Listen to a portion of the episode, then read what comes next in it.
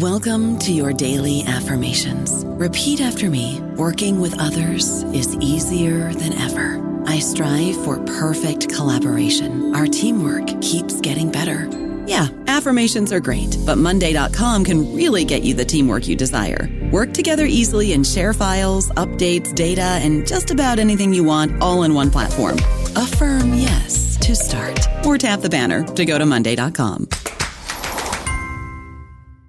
Hello, everybody. This is Marshall Poe. I'm the editor of the New Books Network, and I'd like to tell you that we have a new and improved website. It has two new features that we think you'll love. One of them is a vastly improved search engine so that when you type in keywords, you'll get a bunch of episodes really quick. The other is the ability to create a listener account. And in that listener account, you can save episodes for later listening. So you can create a kind of listening list. We think these features are neat and we think you'll enjoy them. Please visit the site today. Welcome to the New Books Network.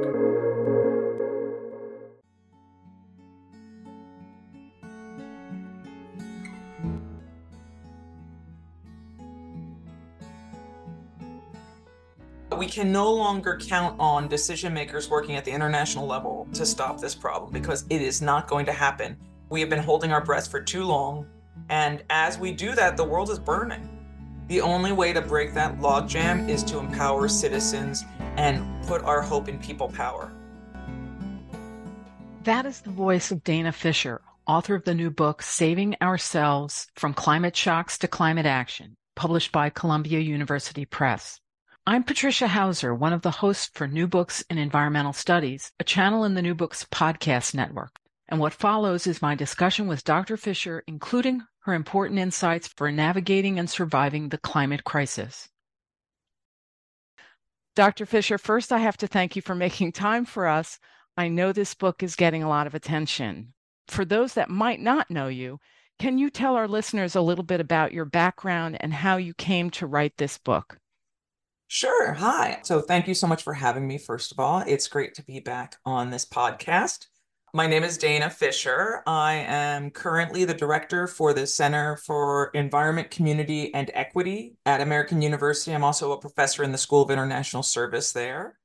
My background is kind of an interesting, long and winding road. I started out as an East Asian Studies and Environmental Studies major in the 1990s in college.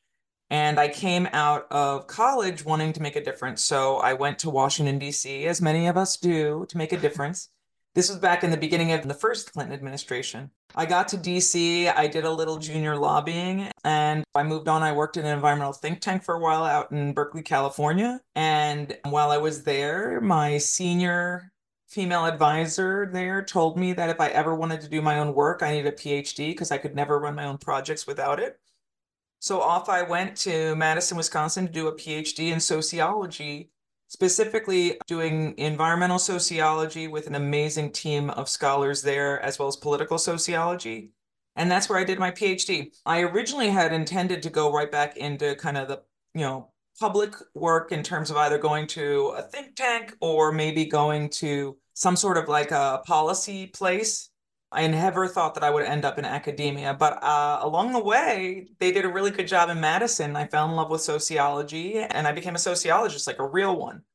Actually, I just moved to American this year. And before that, around 20 years of my career were spent in sociology departments. First, I was at Columbia University, and then I moved down to University of Maryland in the sociology department. I just left there recently. But I also am the president of the Eastern Sociological Society right now and the chair elect over in the political sociology section of the ASA. So I continue to have a lot of my identity wrapped up in being a sociologist, but I very much am a sociologist who studies politics. And much of the work that I've done, and certainly this new book, is very much around kind of thinking through political decision making, political mobilization around the climate crisis. But I've done a lot of work around climate change, around environmental decision making, as well as around protest and activism and civic engagement that go well beyond the environment. The thing is, it's interesting. You had this this climate piece early on you were engaged in that issue and then you built this toolbox of the social science research and analysis and that leads up to 2024 where after having done your homework you are letting us know like other scientists that things are bad and they're getting worse but and I hope I don't oversimplify as I sum up one of the main points of this book. You're saying things are bad and they're getting worse. But as it gets worse, the suffering will get to a point where good things will start happening. Now, absolutely. How I mean, oversimplified is that? There's a line in the book somewhere where I say, yes, it's bad, it's getting worse. You know, the only way we're getting out of the climate crisis and to the other side is for us to save ourselves. Unfortunately, I mean, I, I end the book with a very simple sentence, which is as unfair as it may seem, the future is up to us. And that's absolutely true as I talk about in the beginning of the book, I mean, and you're, you're completely right. So the book is an agglomeration of research that I've done my entire career.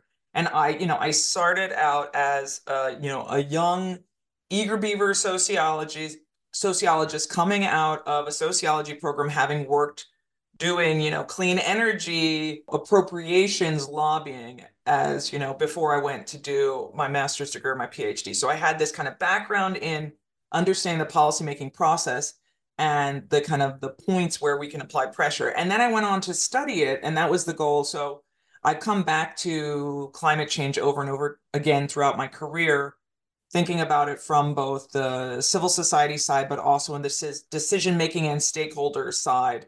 And this book is basically bringing together all of that. And I felt compelled to write not another academic book, but really a book that is very, very much geared towards a general audience because we're running out of time. And, you know, as I say in chapter one of the book, I'm what I call an apocalyptic optimist. That is, that I believe, and there's a lot of research that backs me up here, that things are bad.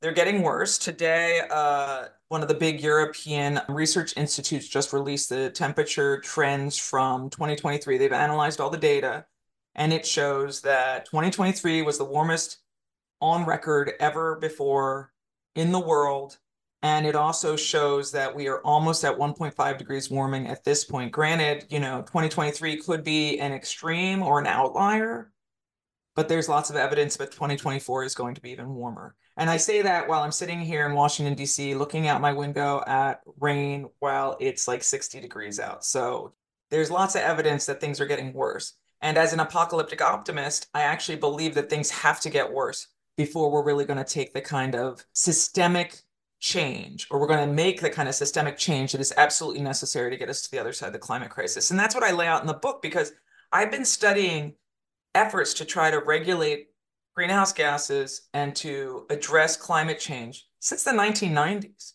Mm. And unfortunately, even though, you know, I'd like to be able to say, oh, and we've been making progress throughout all this time. And we have been making really small incremental progress. Sure. I mean, we no longer have a lot of projected estimates that the world will warm over four degrees Celsius.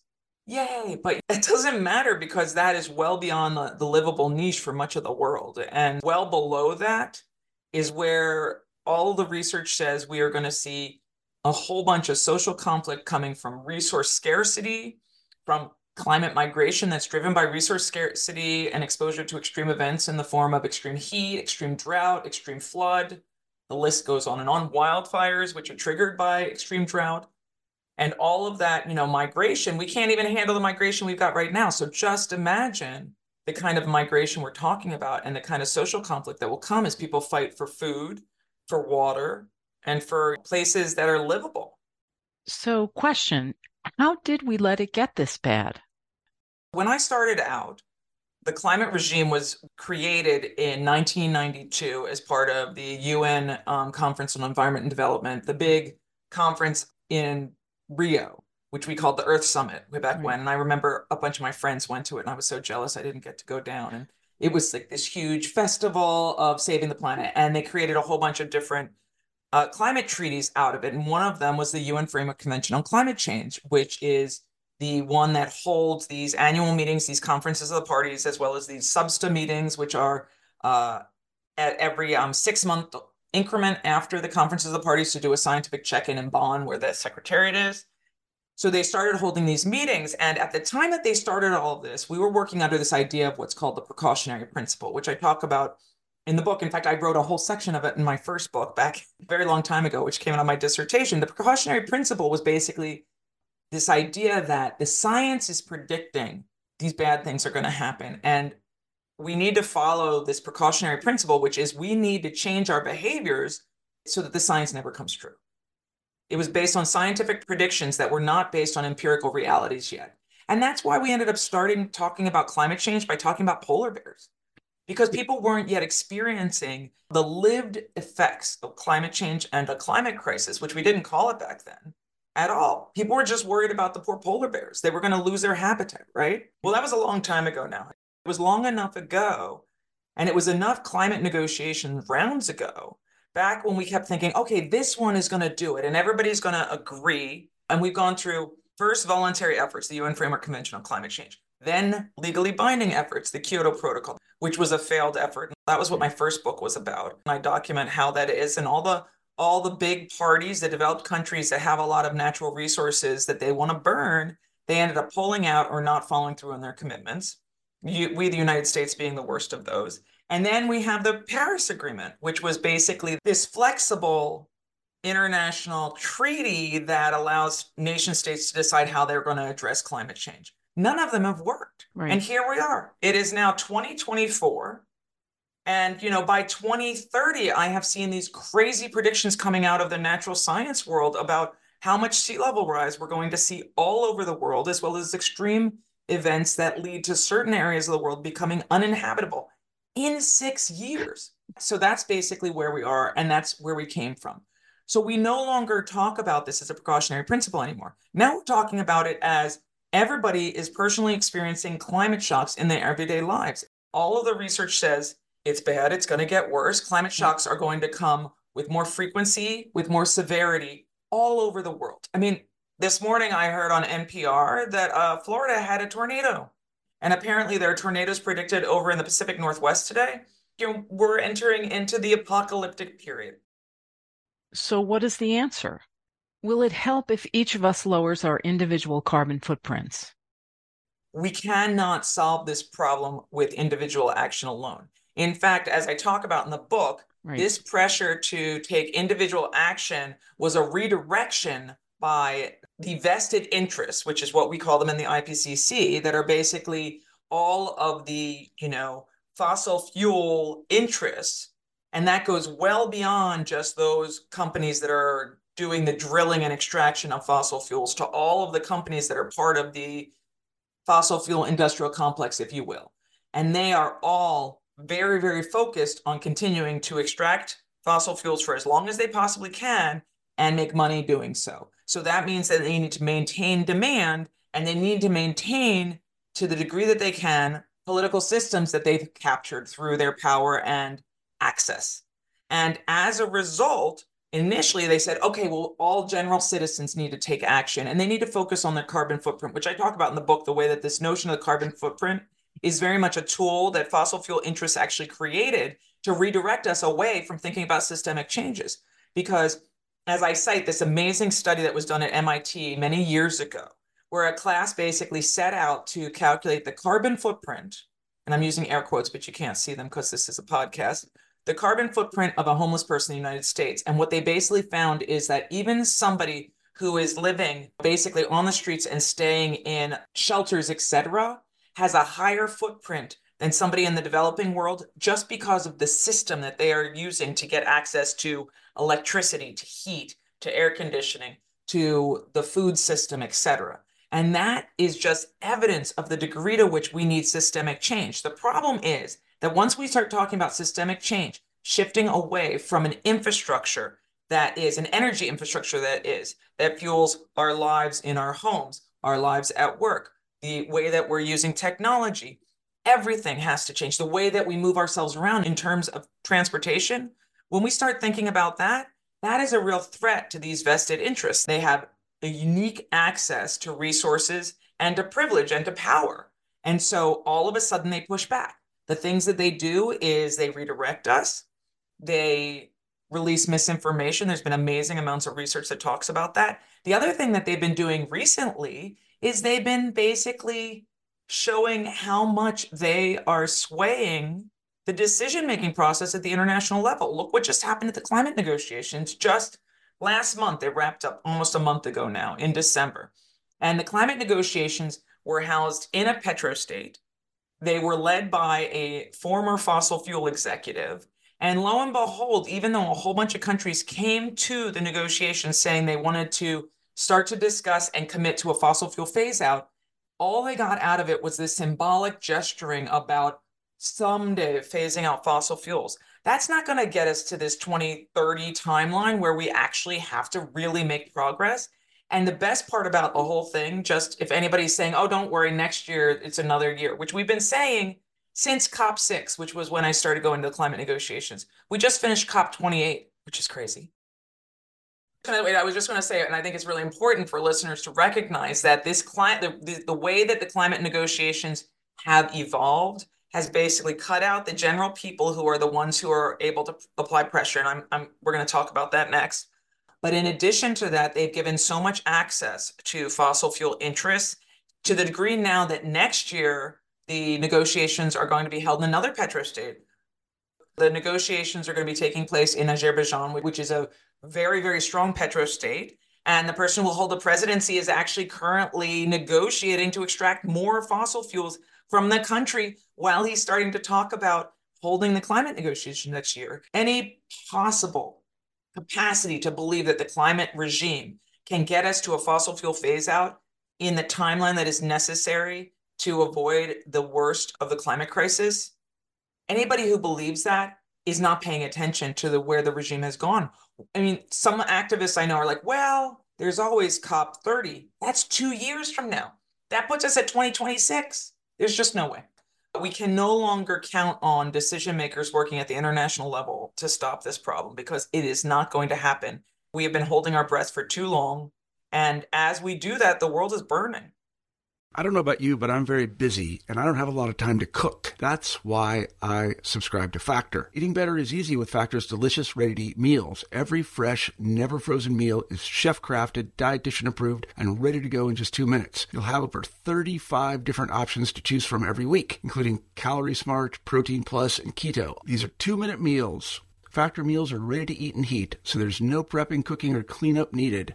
They're flexible for your schedule. Get as much or as little as you need by choosing your meals every week. Factor is the perfect solution if you're looking for fast, premium options with no cooking required. Sign up and save. We've done the math, and this is important. Factor is less expensive than takeout, and every meal is dietitian approved to be nutritious and delicious. Head to factormeals.com slash NBN50 and use code NBN50 to get 50% off. That's code NBN50 at factormeals.com slash NBN50 to get 50% off. And so how do you break that logjam? The only way to break that logjam is to empower citizens and put our hope in people power because civil society is where there's still capacity to push for that change because citizens are not captured by fossil fuel interests.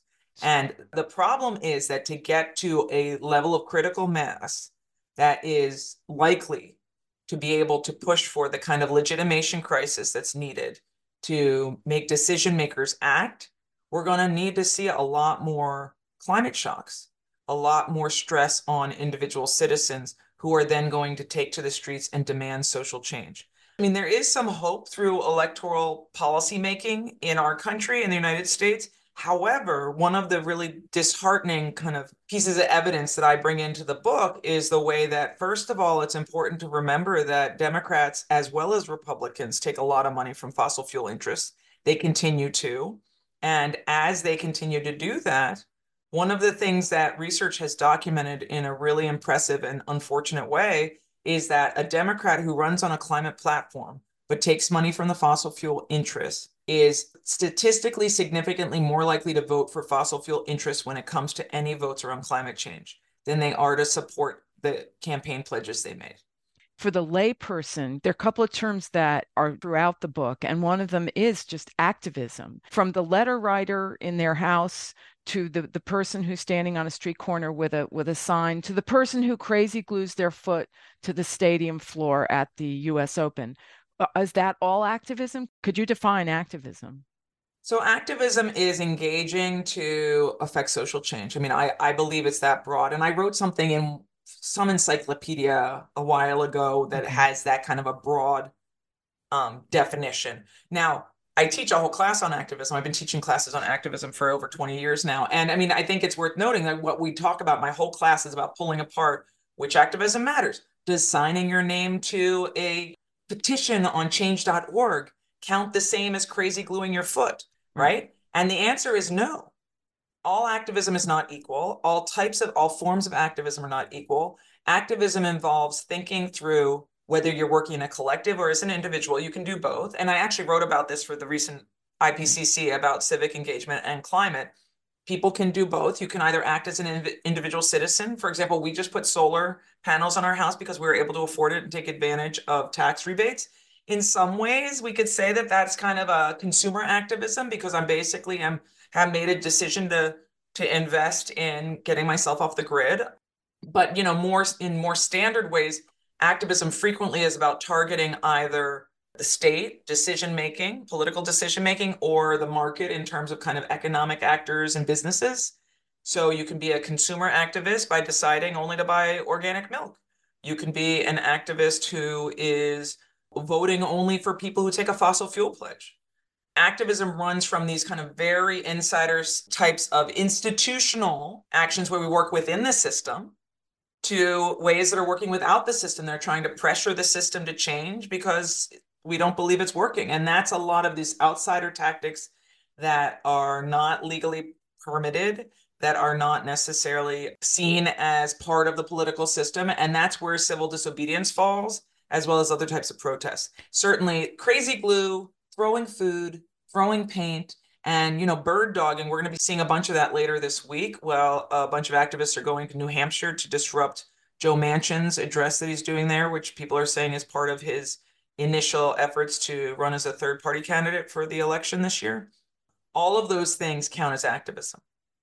Sorry. In an ideal world, what would activism look like that changes the momentum on climate? That's a great question. And I, I, I love that question. I get that question a lot. And here's the deal is that I, so uh, I believe that it takes all kinds of activism. It takes us acting individually in our lives as well as collectively in our communities, both through the political system and institutional systems we exist in, but also putting pressure outside so that our elected officials and those in power recognize that we also are the ones who should be driving the ship. I think it takes all of the above, and I think everybody should be engaging however they personally are most comfortable. But we're not getting to the other side of the climate crisis without everything. It's an all hands on deck type of a moment. And I realize I'm using a lot of boat metaphors right now. It's because maybe we're having flooding here. I'm not sure. just if you could just throw another definition out there, just because it becomes elusive when people start hearing about systemic change, could you just define systemic change? Uh, systemic change is all about changing the systems that fuel and provide energy for everything that we do in our entire lives.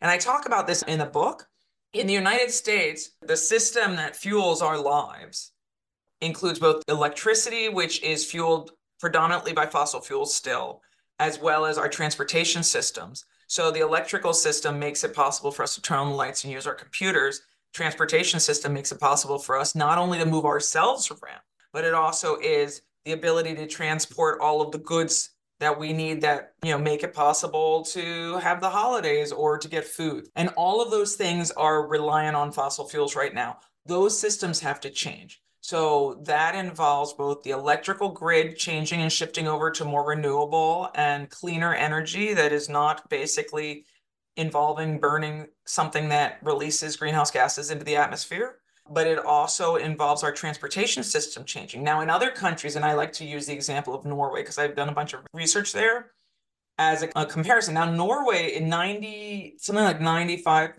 plus percent of all electricity is from hydroelectric power, which is clean. That means that all the homes are not burning fossil fuels to turn the lights on. And that is one of the reasons that the Norwegian government has pushed really hard to get everybody to transition to electric cars because when they turn people to electric cars, all of a sudden they're clean. Now, for us in the United States, it's great for everybody to buy an electric car. I love my ID4. Now, for me, since I paid to put solar panels on my house, I'm actually plugging in and charging my car with solar powered energy. However, Anybody else in Maryland, if you're just on the grid, you're not getting clean energy that's fueling your electric car, which doesn't mean it's bad. It just means it's not as good and is not the full systemic change, right? Mm. And a lot of people will talk about, you know, criticize the shift to electric vehicles. They'll be like, but you're still plugging in and you're going to get coal or natural gas that's going to be creating and providing the electricity to power your engine. And it's like, in some cases, yes. In some cases, no. It depends where you are and what your fuel source is. Yeah. But that's the systemic part of this, right? Okay. We need to change the system. The system has to change so that all the energy coming through all the plugs is cleaner and mm-hmm. greener and doesn't create, you know, doesn't contribute to the climate crisis. Because right now, all of that matters.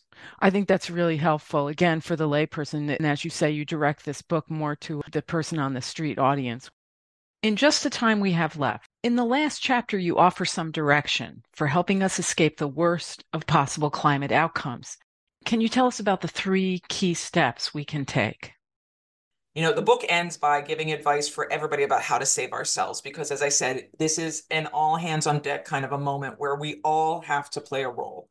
And unfortunately, and as unfair as it seems, businesses and governments are not coming and, and taking the lead here, even though they should, and I wish they would. So, given that, there are three things we all can do. The first one is specifically geared towards people who are going to be engaging as activists and in collective mass mobilization, et cetera. And that is one, they should create community and real solidarity. And here I talk about the way that the climate movement has historically been somewhat disconnected from other movements and I talk about the ways that, first of all, activism should be embedded in community. People should be working with people who are friends and neighbors within their communities, working together, working across different types of issues, because only when we bring labor concerns, environmental concerns, and concerns that are all about justice more broadly, economic, racial, and environmental justice together, can we create the kind of solidarity that's needed to make the kinds of changes that we're talking about here. That's number one. Number two is kind of the most interesting and historically embedded of the advice, and that is capitalizing on moral shocks that includes violence. And here I'm specifically talking to the many activists who are starting to turn to nonviolent civil disobedience because there's many many people who respond and say oh well this is going to turn violent or these you know activists are bad because they're breaking the law and yes we are seeing more and more activists who are involved in climate activism breaking the law, but almost all of them are doing it in a nonviolent way. However, history tells us, and history going back to the civil rights movement, to women's suffrage, these previous movements, is that as movements continue to go on their course, when they do not achieve their goals, they get more radical, they get more confrontational. And in response to that, frequently we see law enforcement as well as counter movements emerge that are violent against them if the movements stay nonviolent. Now, I, I know a lot of these activists, I've been studying them for many years, they are committed to being nonviolent. The problem is that that doesn't mean counter movements will, will be that way. And a great example of this is if you look at white supremacists and the way that they responded to civil disobedience during the civil rights movement, right? Many, many young Black activists, as well as people who were, you know, whites and people who were working in solidarity through Freedom Summer, et cetera, ended up getting beaten up by either counter protesters or law enforcement as they were engaging in nonviolent civil disobedience. And what I say in the book here is that there's lots of evidence that activists who have violence perpetrated against them as they're engaging in nonviolent civil disobedience need to capitalize on that because that is one of the ways to expand the movement. So that's number two. So, so number three is cultivating resilience. And here I'm specifically talking about social resilience and environmental resilience. And this is where people who are not comfortable or do not want to be activists in, you know, in this kind of collective mobilization kind of a sense, but want to do something in their individual everyday lives to make change should be investing in thinking about how they can create opportunities for their communities to become more resilient. And that is resilient to climate shocks, resilient to extreme events, resilient also to other times when people in their communities are unhoused or are having to deal with the stress that is going to come from the climate crisis. And so there's so many ways to do this. I talk in the book about this new American Climate Corps that I've been working to do evaluations of for the Yeah, administration. Yeah. But there are lots of ways that young people can get trained to help with the clean energy transition and to help build their communities to make them more resilient. And I would just encourage everybody to look for opportunities like that because, again, it's going to take all of us working together in a way that is embedded in our communities to get us to the other side of the climate crisis. So my last question is simply what happens now? Where do you go from here? And how much does this book inform what happens going forward?